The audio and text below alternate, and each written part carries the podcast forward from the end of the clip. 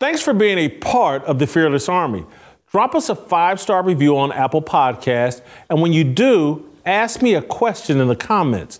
Each week, we'll compile your best questions and answer them on air.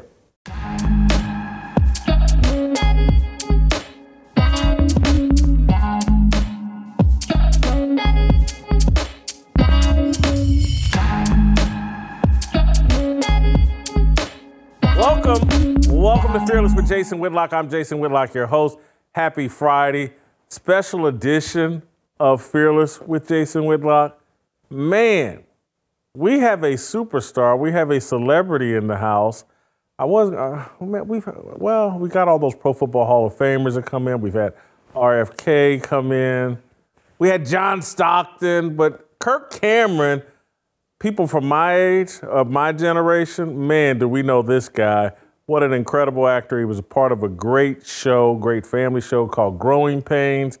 And now he is one of the uh, most authentic uh, evangelical Christians that takes on uh, and is involved in the culture war and has been for years. And uh, he's really been somewhat of a role model for myself in terms of you guys have listened to me on the show talk about the decisions I made to leave Los Angeles and to walk away from corporate television.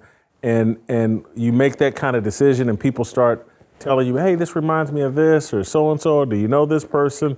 And then you guys know uh, Dave Shannon, Chocolate Knox, that comes on the show as a contributor on Fearless. He is very good friends with Kirk Cameron, and he's been trying to connect Kirk Cameron and I for more than a year. Well, now Kirk Cameron's here in studio. Round of applause for Kirk Cameron joining the Fearless Army. We, we finally did it. High Yeah, five. we finally we, We finally made- connected. I've been looking forward to this moment. Yeah, Really. so so have I because I, I really want you to unpack your story because I think it's a very important story and some, something I'm, I'll be fascinated in. I lived in Los Angeles Mm.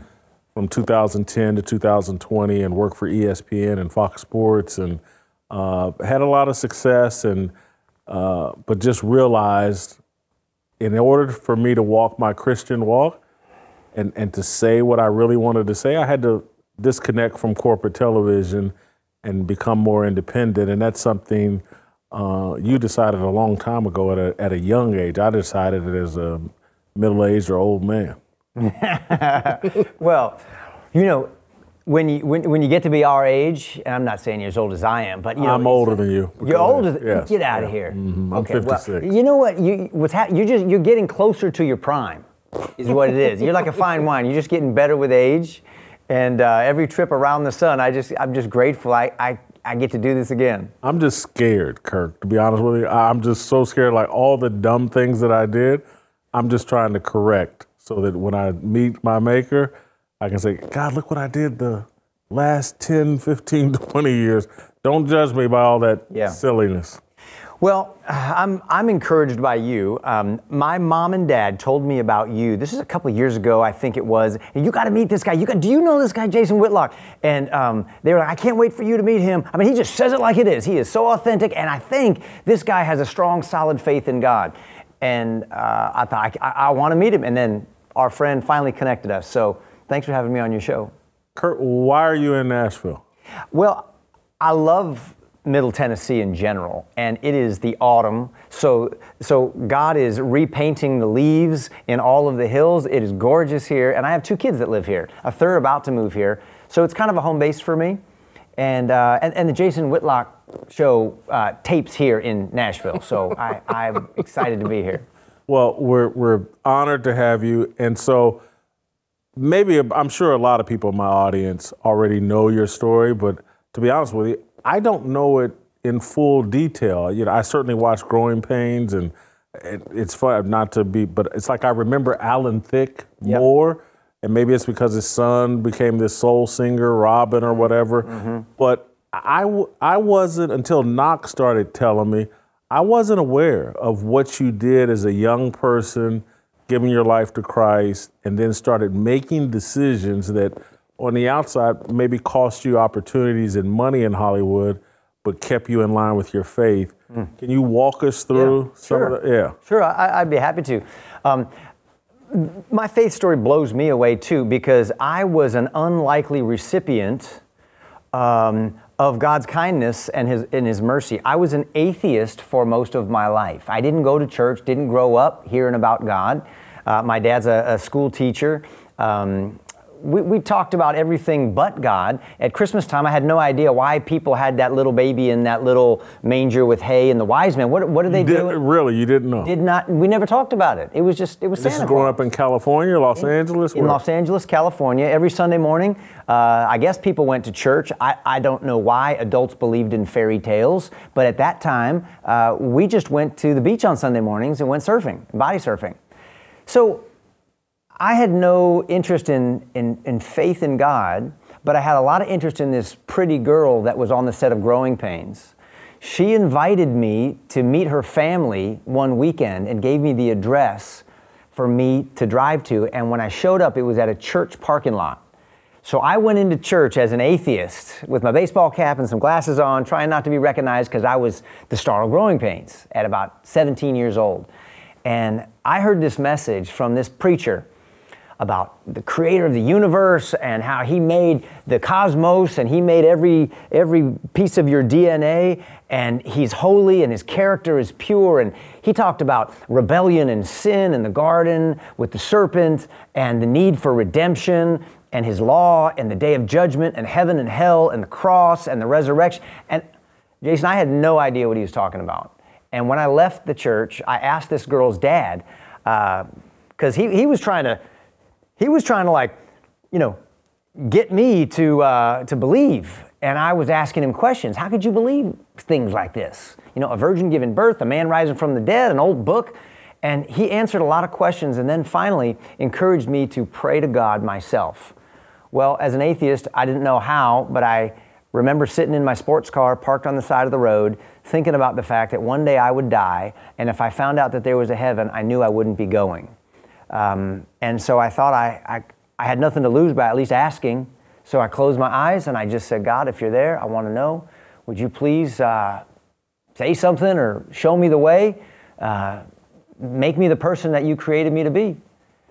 And I didn't have any ethereal experience of a vision or, or, or, or you know, feel the Holy Spirit come in through the air conditioning vents, but I had the sense that maybe I was on to something important. And I told a friend, he gave me a Bible, I started going to church, and as I believe God worked on me, He opened my eyes and brought me to a place where I recognized that the cosmos, the universe, the, the construction of the human body, and everything that is commonplace in the world is nothing short of a miracle. The fact that we're having this conversation right now, it defies uh, what we could possibly comprehend.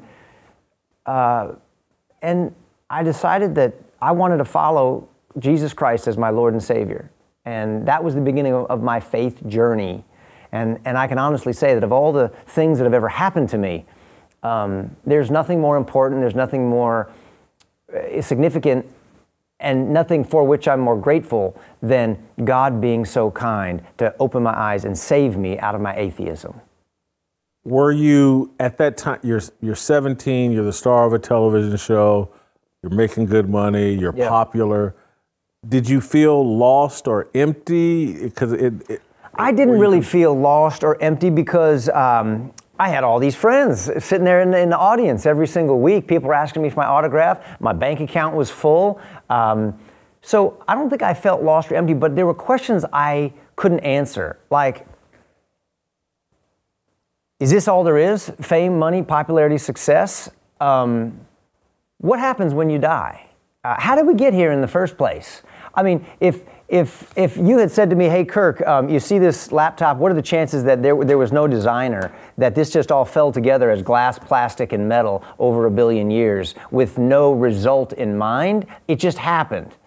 I would say, you know, you've had a lobotomy, something's wrong. No one will believe that. And yet, the human brain, or just my ears, have more of a complex design that point to purpose than this laptop computer does. So, how, how is it that I could have so much faith that nothing times nobody equaled everything as an atheist and, and not just come to the simple conclusion that um, information has a programmer, that design has a designer. And once I began to go down that road, life began to really make sense. So, to me, what I hear is that you were a naturally curious person. Very curious. I like to learn. Maybe it's because my dad was a public school teacher, but I like to understand why things are the way they are and how they work.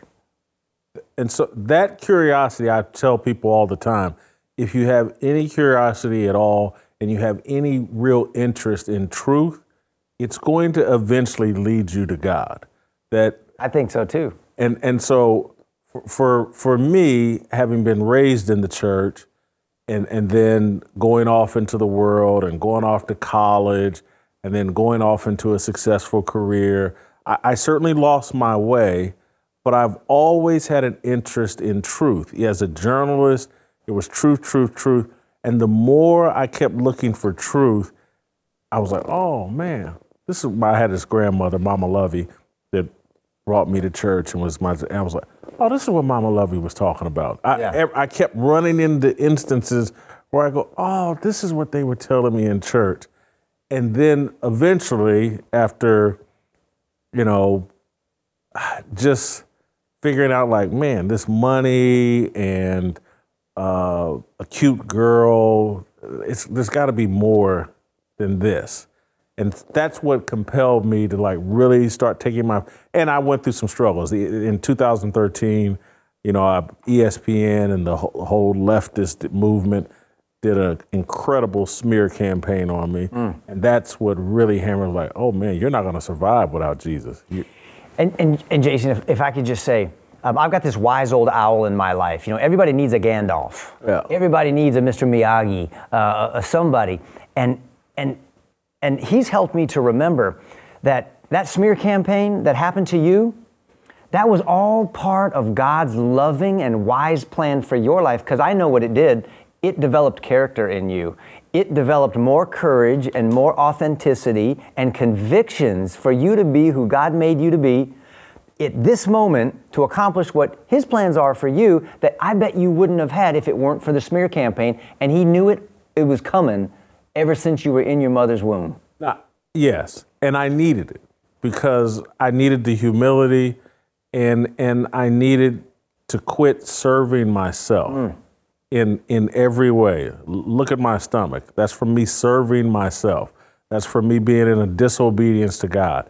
And you know, my sexual lust and all, all these different it was all about serving me and uh, getting humbled in that way made me realize no, I got to serve him. That's my only protection. Or this rigged up smear campaign is is going to have some do some real damage to me.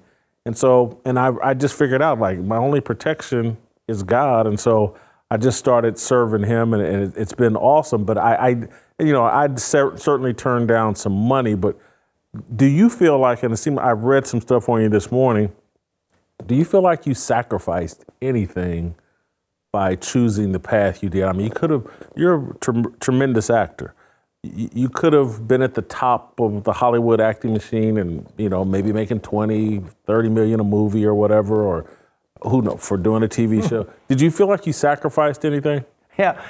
You know, I don't think I'm that good. 20, 30 million. I mean, that, that, that's, a- you know, that's Leonardo DiCaprio level.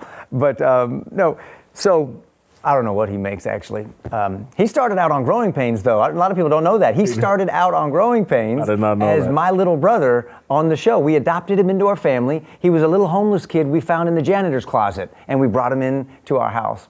Anyway, that's, an, that's another whole story. Um, no, I don't feel like I missed out on anything. Are you kidding? Um, Jason, it's just like what you said. It, it, we have so much in common, even though we, we never met each other. But I know what happened to you because the same kindness of God that righted you at those right mom- at those moments where you were going wrong, righted me when I was going wrong. So, where I wouldn't even want to think where I would be if I had been left going down the road that I was. Uh, all the things that you talked about are, are common to all of us. Um, we're looking for a sense of identity, of purpose, of value, of importance. Uh, I, I want to accomplish great things and people to remember me. I want to, I want to just milk uh, this, this cow of life, uh, for every drop of, of, of, of milk that I can get out of it, all the pleasure, all the comfort, all the riches. And then you realize that that's all upside down. And true joy and true peace and true value comes from realizing that God made you to know Him and to love Him, and He values you for who you are, not based off of your performance, not based off your social status or your bank account. And He demonstrated that through this self-sacrificing love. And if and if and if I connect to that, now I understand who I am, why I'm here, and now I can begin to love other people. That brings me the treasure of the, of the world. So, so what I value is not just when I get to heaven, uh, you know, pie in the sky. I've got steak on the plate right now because I can work together with you to amplify light and bring good into an evil world. Um, I've, I've got a relationship with my wife now, 32 years, and it's getting better. I've got six children uh, who don't hate me. Uh, they still like to hang out with me, and I think, man, this is this is the gift that many actors, celebrities, rich entrepreneurs would kill for and give up all their money to achieve a wife who loves them for who they really are, children that still love to come home and visit them, and a sense that when they go to sleep at night and put their head on the pillow, that they have, a, that they have clean hands and a pure heart before God. And most people don't have that. And it requires you getting on your knees and saying, This is about you, not about me. What do you want me to do? And so I feel like I won the lottery. I don't feel like I missed out. Tired of someone else telling you where to go when you have a medical need? Are you ready to take control of your health care? Samaritan Ministries could be the solution you're looking for. They connect hundreds of thousands of Christians across the nation who come together through prayer, encouragement, and financial support when a medical need arises. It's not insurance, and you're not limited to restrictive networks. Say you have a medical need. You don't have to check and see what hospital is in your network or be concerned about the doctor being in network too. No, you go to the hospital, you choose, and don't give a second thought as to what's in network and what's not, because with Samaritan Ministries, you're in control of your health care. Afterwards, fellow members pray for you and send money directly to you to help you pay your medical bills. And when they have a medical need, you'll do the same for them. That's what biblical health care sharing looks like. Check it out today at samaritanministries.org slash fearless. So you grow up atheist, and so I would imagine your mom and dad were atheists as well? Uh, you know, it's interesting. I, I, think my dad and his parents, being educators um, and, and school teachers, they just for whatever reason, they weren't religious. My mom, as a little girl, used to go to Sunday school, and she raised her hand to ask Jesus into her heart when she was little, but it never really matured beyond that. So when, when I started going to church, she was so excited. In fact, my parents were separated at the time, and she had moved out of the house. And when I started going to church, my dad started going to church and taking the kids to church, thinking it might help him with his depression over my mom leaving. And when she found out that the whole family was finally going to church without her, she said, uh, uh, No way. I've always wanted us to go to church, but you didn't want to, so I'm coming with you. And that actually brought my parents back together, healed their marriage, and uh, we went to church as a family. So that, that was an awesome thing. So, and, and I, you, you have a sister that was on Full House. That's right. And I would, she grew up like you did your move into Christianity? Did she follow your lead, or was she already was she already doing that as well? It, I've asked Candace this question, and I think she would tell you that uh, she wasn't just following in her big brother's footsteps, but she saw a movie that I did called Left Behind about you know uh, about the about the, the, the return of Christ or the Is rapture. the original happening. one. The original one, so yeah. This is 1994. Yeah, yeah, yeah. So, somewhere around there. And uh, th- there's this terrifying scene of a pastor, a minister in a church, who has his whole congregation disappear and he's still left standing here. He missed out because he was an impostor. He was a hypocrite. Uh, ex- externally, he was religious. Internally, he was a pagan. And she, she thought to herself, man, I wonder if that would happen to me. And uh, she got reading some good books and, and, came to that place of saying, I want to make sure that, uh, that my relationship with God is authentic. And I think that's when it all kind of came together for her. You know, that, that's one of the things I'm learning. And most of my family, Christians and uh, further along in their journey than I was previously.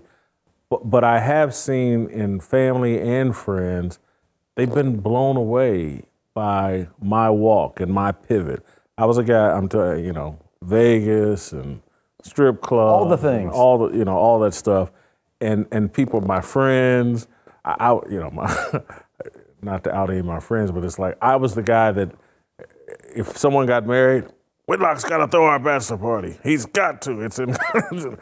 and now they see me now, and they're they're so happy for me, and I've had an influence on them as well, sparked conversations in them that we used to not have, and so you know your step towards God, you know you can bring other people along with you or, or spark something in them. People have so many fake conversations Mm-hmm. And then mm-hmm. once you get vulnerable, it invites other people to be yeah. vulnerable and tell you what they're really thinking. And, and you can have a tremendous impact on people. And, and that's why I'm so uh, happy with what you're doing as, you know, out in Hollywood. And so walk me through this because now I moved out to LA in 2010 to get further involved with Fox Sports and then ESPN and further along in television. Do, do you think, go back to your heyday in the mm-hmm. mid 80s, late 80s, yeah. Was Hollywood secretly demonic then and we just didn't know it? Mm. If it was, I didn't know it. Yeah. And I was only 17 years old when I was really in the heyday of, of, the, of the 1980s and Growing Pains success. And I was surrounded by a good group of people Alan Thicke, Joanna Kerns, the crew. Uh, they, they really protected us like their own kids. So I think I was protected from a lot of that, also by my own parents. Um, but yeah, I think, I think you go back. There were no executives trying to do anything creepy with you or. Not with me personally, but I know that there were parties and all kinds of things that went on. There were some, some of my peers at the time went to a lot of these parties and uh, Cor- I don't know if these names: Corey Feldman, Corey Haim, mm-hmm. um, Alyssa Milano, and and others. There were a lot of these parties for teenage kids. Well, now you're hearing stories about what was going on at those parties. Most of them I never went to, and y- y- funny, it was because at that time that's when I was was was interested in this faith stuff and I was with this girl who took me to church, and so we were doing other things like Bible studies. I was singing "Kumbaya" around a campfire while you know someone's grooming children over here, but I wasn't really in the midst of all of that. Uh, but I think, as with all things depraved and wicked, uh, it, it, it matures and it grows roots and it gets bigger and it gets nastier. And I think now we're beginning to really understand just how how how wicked it, it can be. It probably was going on when I was there. I just wasn't exposed to it. And so now it. Uh, not to repeat what you just said, but I want you to elaborate. It does feel like out of the closet. Hey, we're here to promote uh, the devil, and we're gonna uh, shove sexual stuff down your kids' throats through cartoons, through commercials. We're gonna make you because my, my, brother's got kids, and and I used to always say to him like I'd watch shows, and I'm like, oh my god, now my brother's got to talk to his kids about this. Yeah, it's just on. It, it, seems like it's now just totally out of the yeah. closet that yeah. Hey, we're here on some uh, wickedness. yeah, that, that, that's right. Where my mind always goes is why? Why? Who would do that to kids? What, what's the agenda? What's the end game? Why, why are they doing this? They certainly have got to know that, look, if you want to go to some, some stripper club or some drag queen thing, or you want to do it as an adult, fine, but why would you go after the kids? You know that's not good for their little impressionable minds. Um, so th- that's another conversation if, if, if we want to talk about that. But I've, I've been kind of on the, uh, right in the ring with some of that stuff as I've been uh, going to public libraries that have held drag queen story hours for children, reading inappropriate material to them, and even exposing themselves to children. And then when I try to read a children's book about love, joy, kindness, and self control, those libraries have shut me down and said, no, our values don't align with yours. Um, we're not interested in your messaging. And, and they make me look like I'm the guy who's trying to uh, infuse their children and community with bad values. So, what has happened? Ba- evil has become good in their eyes, and good has become evil to them. And this is the telltale sign that we are headed for a fall and a giant crash if we don't reverse course. Um, and you wonder why would anybody do this to their own children, their own country, their own. What's their your own answer? Well,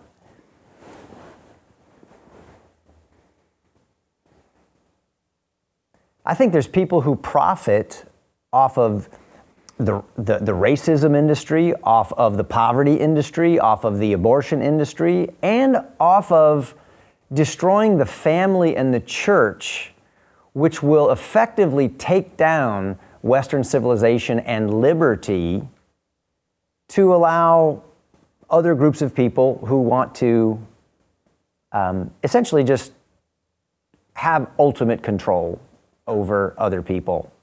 Let me, and I should have asked you this before the show because I, I, don't know what your comfort level is, but I, I could, I want to take you down a path where, because I don't care, for, but you may, they'll call me a conspiracy theorist for okay. things that I believe.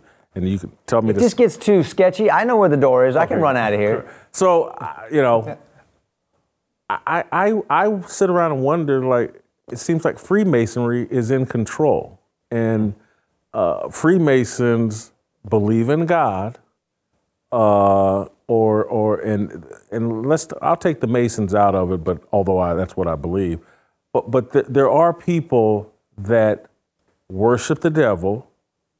They fully believe in God, but they believe the path to success is is through the devil and the the path of the ultimate pleasure and uh, being who you think you are and all that. And, and it's all the stuff that I reject and have figured out like, no, no, no, no, no. God has a plan for me. It's not about me. It's yeah. not do what thou wilt. It's not Aleister Crowley. But there are people that believe that. And that when I look at the Hollywood industry and I look at the music industry and all of it, that, that's what I see is like a group of satanic people that, you know, and again, that I believe are involved in Freemasonry that uh, are just promoting individual human beings as their own gods. And when I, when I look at people saying, you know, nah, I feel like a woman, I'm gonna have surgery. That, that's you. I'm I know better than God. You know, God gave me a bat and balls, but I'm gonna cut it off, and I'm gonna. That's you're being your own God, and that's w- what I see is like th- this whole worship of man. Idolatry is just out of control. Our own idolatry is out of control, and it's the ultimate sin. Idolatry, it's at the root of every sin. And uh, that, that's what I just see a godlike complex, people that believe in God, but believe, nah, Satan and my own self, I'm smarter than God. Yeah. Yeah, I love this. You're, you're, you're like a pinball machine. You're just going all over these different Freemasonry and, and God, and we're talking about bats and balls and sports, and I'm thinking, wow. So, well, this is the kind of stuff me and Chalk Knox talk I about. I like it. I like it. And he's got a majestic beard too. You yes, know, you need does. to grow one of those because I think it'd look great on Can you. I do it? so, well, f- number one thing I would say, if anybody's watching this, what, what camera is people looking at me at? Probably this one right Yeah. here. Um, if you're involved in Freemasonry, um, um, you're not free, you're actually in bondage. There's no freedom in false systems. And Freemasons actually are not in charge, they're not in control. Um, God is in control, and He can use Freemasons or any false system as a dog on a leash to bark and bite and nip at the heels of, of, uh, of his own children to get them to go where he wants them to go. So when I think about the book of Job, boy, it sure looked like to, to Job and all his friends that um, Satan was in charge. But really, God had him on a leash. And he said, Here, you, you can take away his health, you can take away his home and his riches and his family, uh, but no more. You can't do anything other than that. And uh, sure enough, in the end, uh, we, we could see that no, no one is in control but God. He's sovereign. So I think that, um, you know, my, my grandfather was a Freemason and uh, he had his rabbit's foot in his apron and he was buried with all that stuff. But if I had a real conversation with him, and I did, it was not the kind of masonry that we're seeing today with a lot of this demonic stuff and all of that. To him, it was a bunch of guys who got together and they put their hand on the Bible and they wanted to do good things in their community uh, as contractors and masons and other sort of guys that work with their hands. Uh, and, and as a lot of things, organizations can get hijacked and uh, infiltrated, uh, just like the Republican Party, just like the Democratic Party. Uh, it's not our grandparents' party anymore. Uh, America has, has been infested with termites from uh, other neighborhoods of Marxism and socialism and all that stuff. And that free constitutional republic that is our foundation and framework has been compromised. So, at the end of the day, I, I would say that um, we don't need to fear the devil because uh, he may roar, he may prowl around, but, but I know that his, he was dealt the death blow at the cross. His head has been crushed and he's slinking off to the lake of fire. And uh, I don't fear the devil. I'm not afraid of losing the country. I'm not afraid of losing the culture. I know that the gospel has victory written all over it, and times of revival have always come historically during times of moral collapse, spiritual decline, political corruption, about every 50 years. I think we're due for another one. And I think guys like you who are speaking the truth in love, authentically, are raising up a whole new generation in God's loving army of compassion. And they're beginning to speak up, stand up, and I feel the rumblings of revival. All the places that I go, people are getting it. Their eyes are opening. We've been talking to you about big tech censorship and telling you about a major step Blaze Media is taking to declare independence from big tech and ensure we keep bringing you the truth no matter what. Well, if you go to Blaze Media's website, theblaze.com, right now, you will see it's been totally overhauled. You'll see news articles, opinion, analysis, lifestyle, and tech commentary. But what you will not see are those obnoxious, annoying ads that are on virtually every other website. Here's why this is such a big deal most people don't realize that by having those ads on our website, Google was able to send bots to scour any content they deemed unsafe for advertisers. After finding something they didn't like, they demand we remove the ads from the article or else have our entire website demonetized. We dealt with this for a long time, time and time again. And here's the worst part after forcing us to remove ads from problematic articles, Google buried those articles so deep in the search results that they became nearly impossible to find. Google was essentially using its ad revenue as a cudgel to either force us to toe the leftist line or bury the unsafe content so no one could find it. That's why we're walking away from ads on our website. The decision to go ad free will cost us millions, and we did not make it lightly. We didn't make this decision lightly, not at all. None of this is possible without you. And we're counting on you to make sure we can continue to bring you unfiltered truth. We're taking a gamble by investing in more quality content, including expert analysis, insightful commentary, and authentic investigative reporting. Visit theblaze.com, explore the all new ad free experience, and see for yourself how we're standing up against suppression and prioritizing independent journalism that speaks for you. Go to theblaze.com, become a subscriber. It's only $3 a month.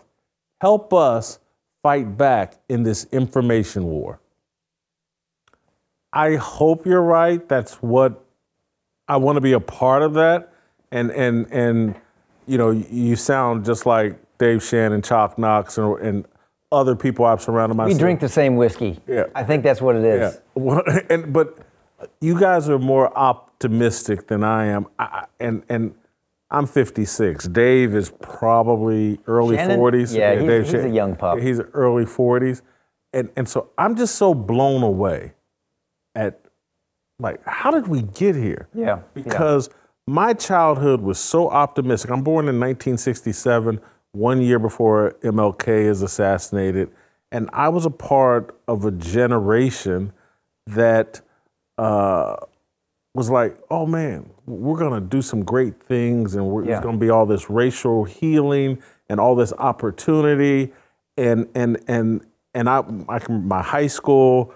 Um, we had a very successful uh, football team that nationally ranked and it was racially integrated. And and so we had so much optimism in our generation. And now i look at all the division and i look at like man they're having black graduation ceremonies and segregated this and, and they're Yeah. calling this progress. It, it just blows my mind. Yeah, and it yeah. it it Yeah. it causes cynicism to creep in, and I'm always having to fight it. Yeah, it's like the car is in reverse. We're going backwards, guys. What, what's, what's going on? But here's what I believe is true with all of my heart.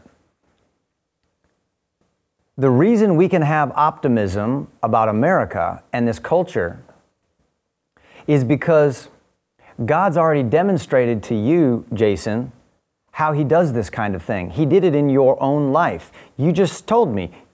I just heard your story. You grew up in this time of optimism before MLK, and things are getting better. You had Grandma, Grandma Love, Lovey, what's her name? Mama Lovey. Mama Lovey. She was taking you to church. You had a, a promising start, and then what happened?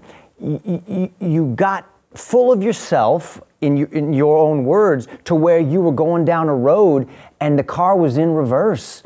You were going backwards toward sex, drugs, money, all the kind of things that eventually led you to a place where you're like, man, what am I, what am I doing? I, I, I can't, I, now my eyes are opening up and I say, I got to go a different way. And you turned to God. I think a nation can do the same thing. We started out as a shining light on a hill, a beacon of liberty to the world.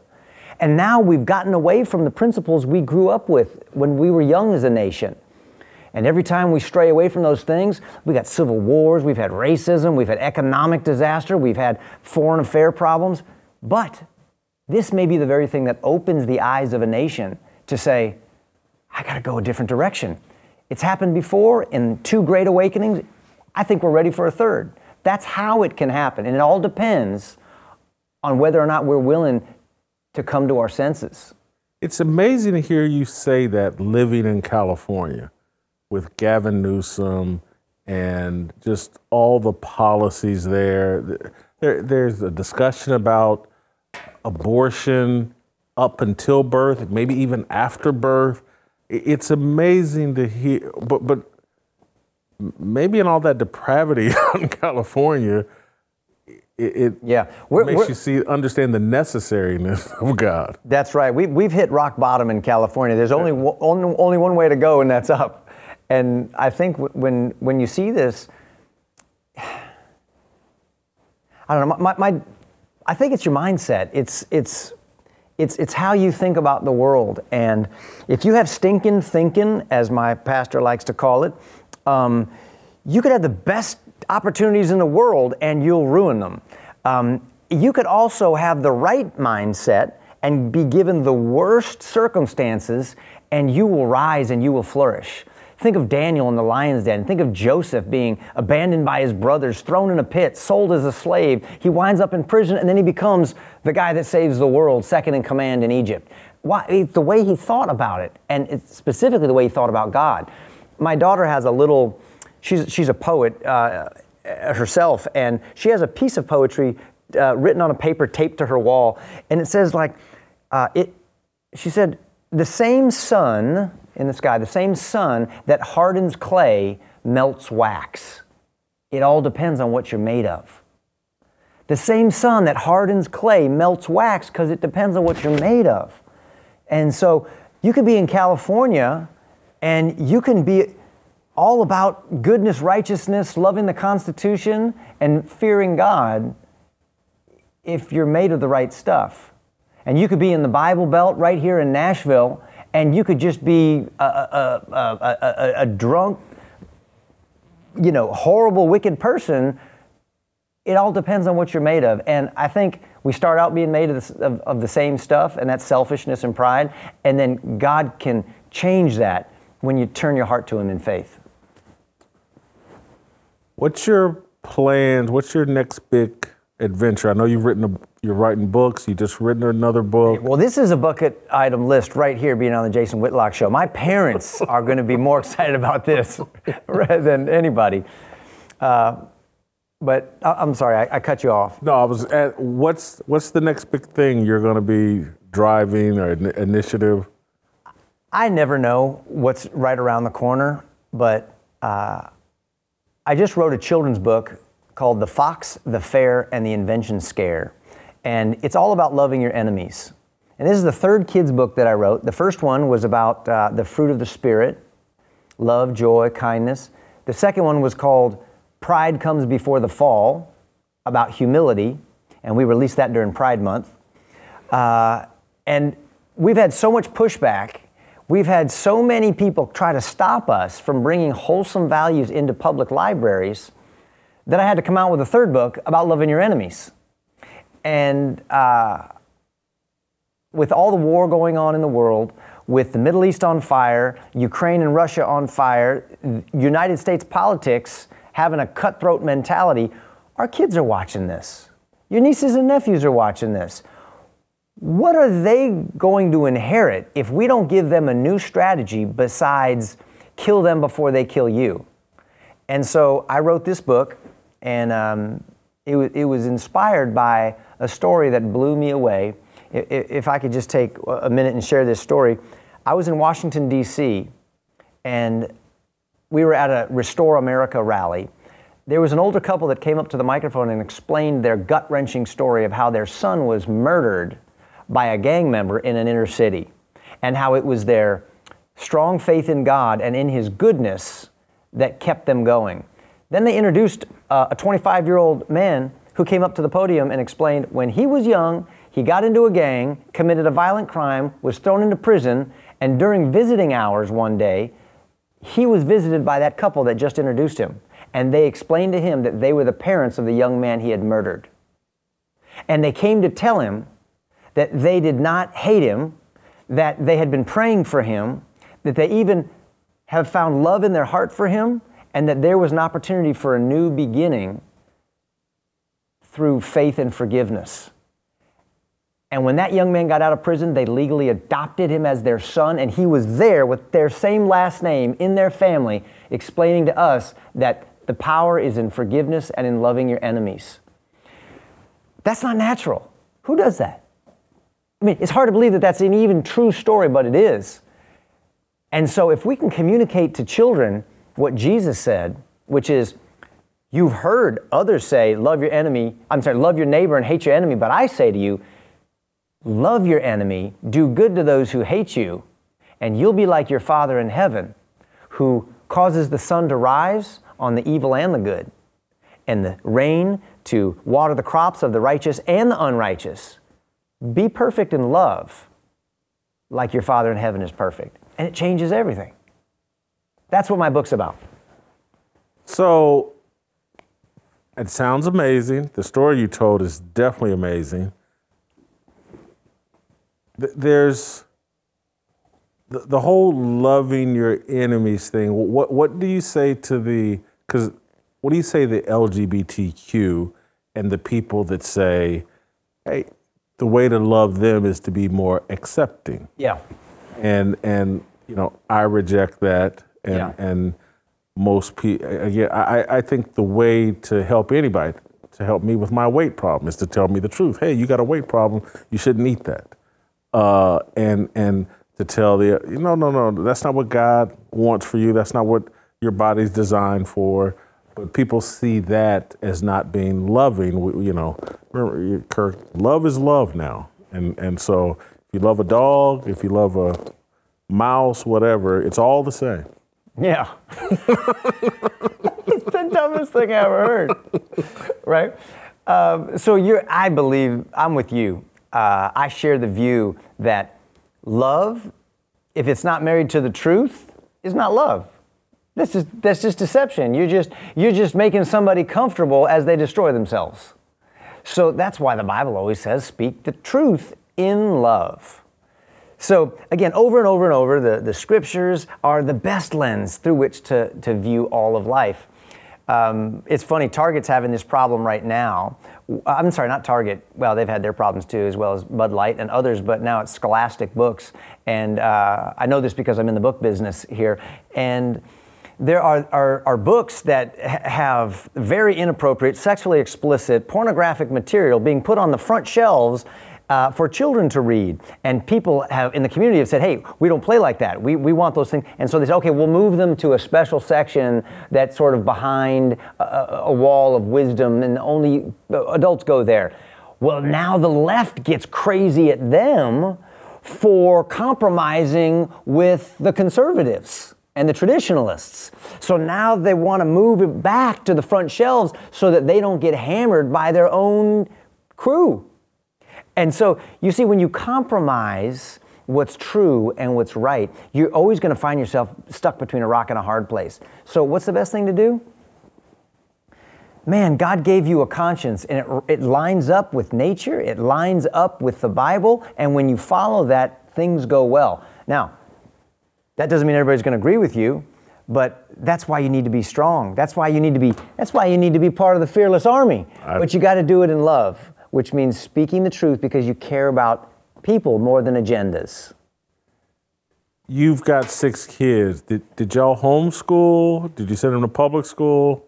We did a little of everything. We started out with our six children, who were all one year apart, by the way. So we had six kids under seven so my, my wife is an angel. She is, she is amazing. Uh, we started out going to a, a, great little private school. We didn't like the options available after that, and we thought home education was just for crazy people.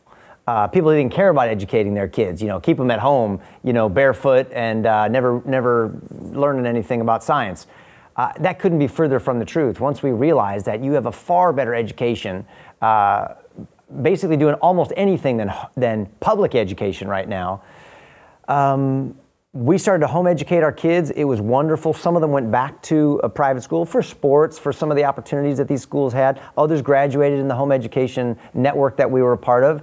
And we found that we were always connected with our kids relationally. We didn't have to worry about them learning sex moves at uh, in the third grade or coming home, uh, you know, a different gender because we were there with them. And, and I think, again, we, we've got to understand that, that Dewey and Horace Mann and others in the public education system are Marxists who are looking to oust God and oust the family in order to turn your children into obedient little statist lemmings for the purposes of creating a different type of a, of a society and a country. God gave your kids to you, plain and simple. He didn't give them to the government. So don't give that sacred opportunity and duty away to other people who just want to use them. Uh, find the best system that works for you. You got one shot at parenting. Don't blow it. Did your kids go to college? Uh, so uh, one of my kids are uh, he's going to college uh, here in Middle Tennessee. Others have uh, gotten jobs at organizations where they're doing things. We're so proud of them. Some of my kids uh, got scholarships to go to colleges, but decided they didn't want to waste four years of their life in an institution and rather travel and learn languages and experience cultures and uh, write poetry. So our kids are so different. Four of them are adopted. Uh, two natural born. We actually adopted our first four kids, then had two kids after that. And so we've got this wonderful uh, symphony of talents and strengths and character qualities and um, what ages when you adopted them? They were they were all only months old, so they were babies. And we've got three boys, three girls, and uh, man, it's just it's it's a it's a beautiful picture of what diversity can look like in a family We got black, white, Hispanic, boys, girls, and yet what brings us together is living authentically and loving one another. And all those differences just make it better, not, not worse. They make it better. It doesn't, it doesn't bring division, it brings, it brings dimension to what love can really look like. Is there anything that you wanted to talk about that maybe I haven't asked you about, Kirk? Well, um, I, I'm just, I'm excited to meet you. I've already told you that though. My parents are excited that I'm meeting you. I've told you that. and lastly, uh, I, I think I would like to give people something that they could be a part of if they're saying, I'm watching the world go to hell, my country is on fire, what can I do at least to invest in the next generation? Here's something. Um, support what Brave Books is trying to do by writing children's stories with a pro God, pro America value. And they've got dozens of them. I've, I've written a few, and you can get my book for free if you go to bravebooks.com and just sign up for their Book of the Month Club for your grandkids or for your kids. And a new book comes every month to their front door, and it's an investment in not only their faith and morality, it's an investment in the future of America, because in 30 years, they're going to be running the place. Bravebooks.com. Kirk, thank you so much uh, for visiting with us. Really Thank you. appreciate it. Now that I know you come back here all the time, you, you got to give me your number. We can go out to dinner Let's at some point. Uh, love to hear some more of your story. Uh, that's Kirk Cameron. Uh, this is your uh, Friday edition of Fearless. Uh, have a great weekend. We'll play tomorrow, and we'll see you next week.